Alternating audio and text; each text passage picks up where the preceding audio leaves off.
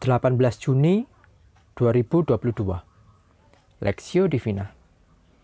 2 Samuel pasal 8 ayat 1 sampai 14 Sesudah itu Daud memukul kalah orang Filistin dan menundukkan mereka. Lalu Daud mengambil kendali pemerintahan atas ibu kota dari tangan orang Filistin. Dan ia memukul kalah orang Moab Lalu sambil menyuruh mereka berbaring di tanah, ia mengukur tempat mereka dengan tali. Diukurnya dua kali panjang tali itu untuk mematikan dan satu tali penuh untuk membiarkan hidup. Maka orang Moab takluk kepada Daud dan harus mempersembahkan upeti.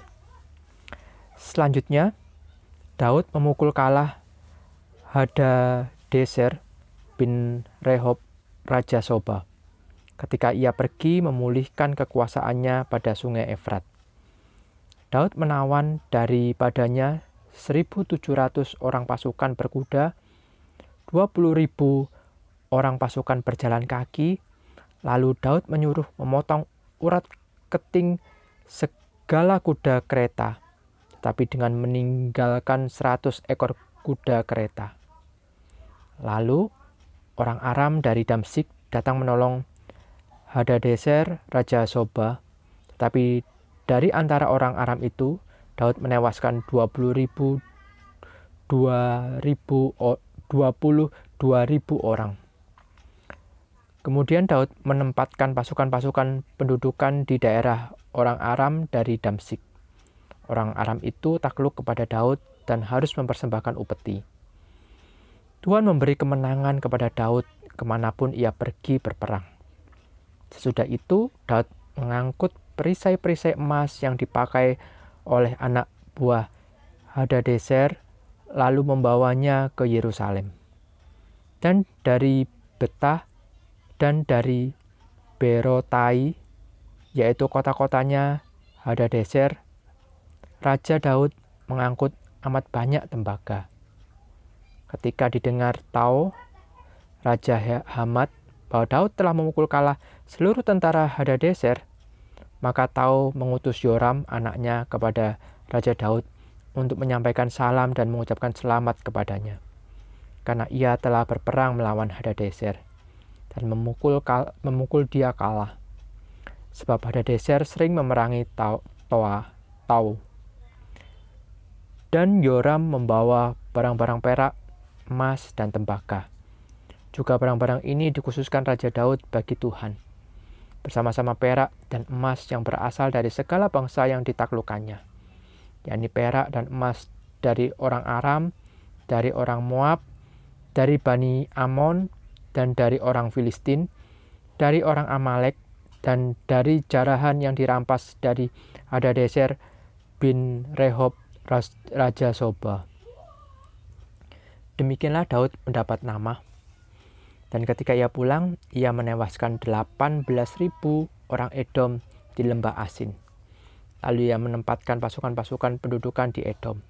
Di seluruh Edom ditempatkannya pasukan-pasukan pendudukan, sehingga seluruh Edom diperbudak oleh Daud. Tuhan memberi kemenangan kepada Daud ke mana pun ia pergi berperang.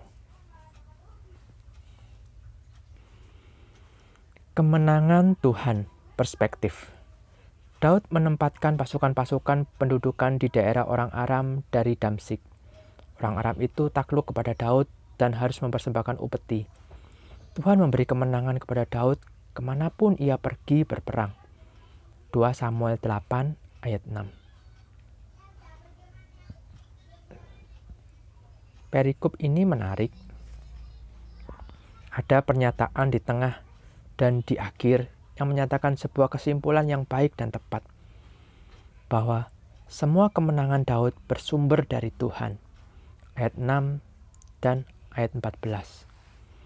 Kemenangan demi kemenangan Daud adalah berhasil memukul kalah orang Filistin dan menduduki daerahnya. Ayat 1. Berhasil mengalahkan orang Moab. Ayat 2. Berhasil mengalahkan Hadadeser bin Rehob Raja Sobai dan mengalahkan orang Aram sehingga takluk kepada Daud. Ayat 3 sampai 8.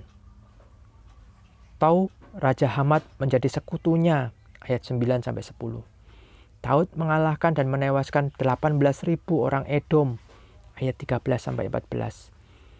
Dengan pernyataan pada ayat 6 dan 14 tersebut dapat disimpulkan bahwa kemenangan Daud adalah kemenangan Tuhan. Dari sikap dan hidup Daud, kita melihat bahwa Allah menjadi sumber kemenangan hidupnya.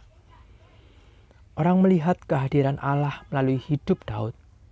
Ini ditunjukkannya dengan tidak meninggalkan tidak meninggikan diri dan tidak mengandalkan kekuatannya, melainkan mengandalkan Tuhan.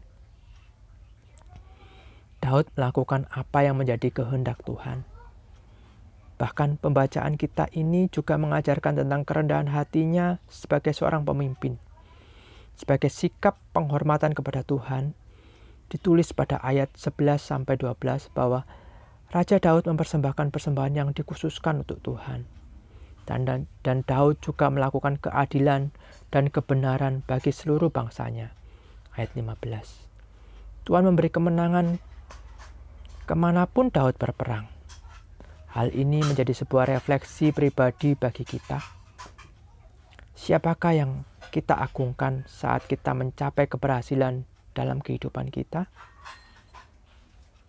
Marilah sebagai anak Tuhan, kita hidup hanya mengandalkan Tuhan dan bukan kekuatan, kehebatan, kepintaran, atau kekayaan kita.